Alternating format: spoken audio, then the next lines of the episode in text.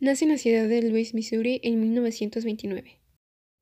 Algunos de sus logros destacados fueron obtener un doctorado en la Universidad de Illinois gracias a su tesis, asignación de responsabilidades procesales como determinantes de la productividad y satisfacción del grupo.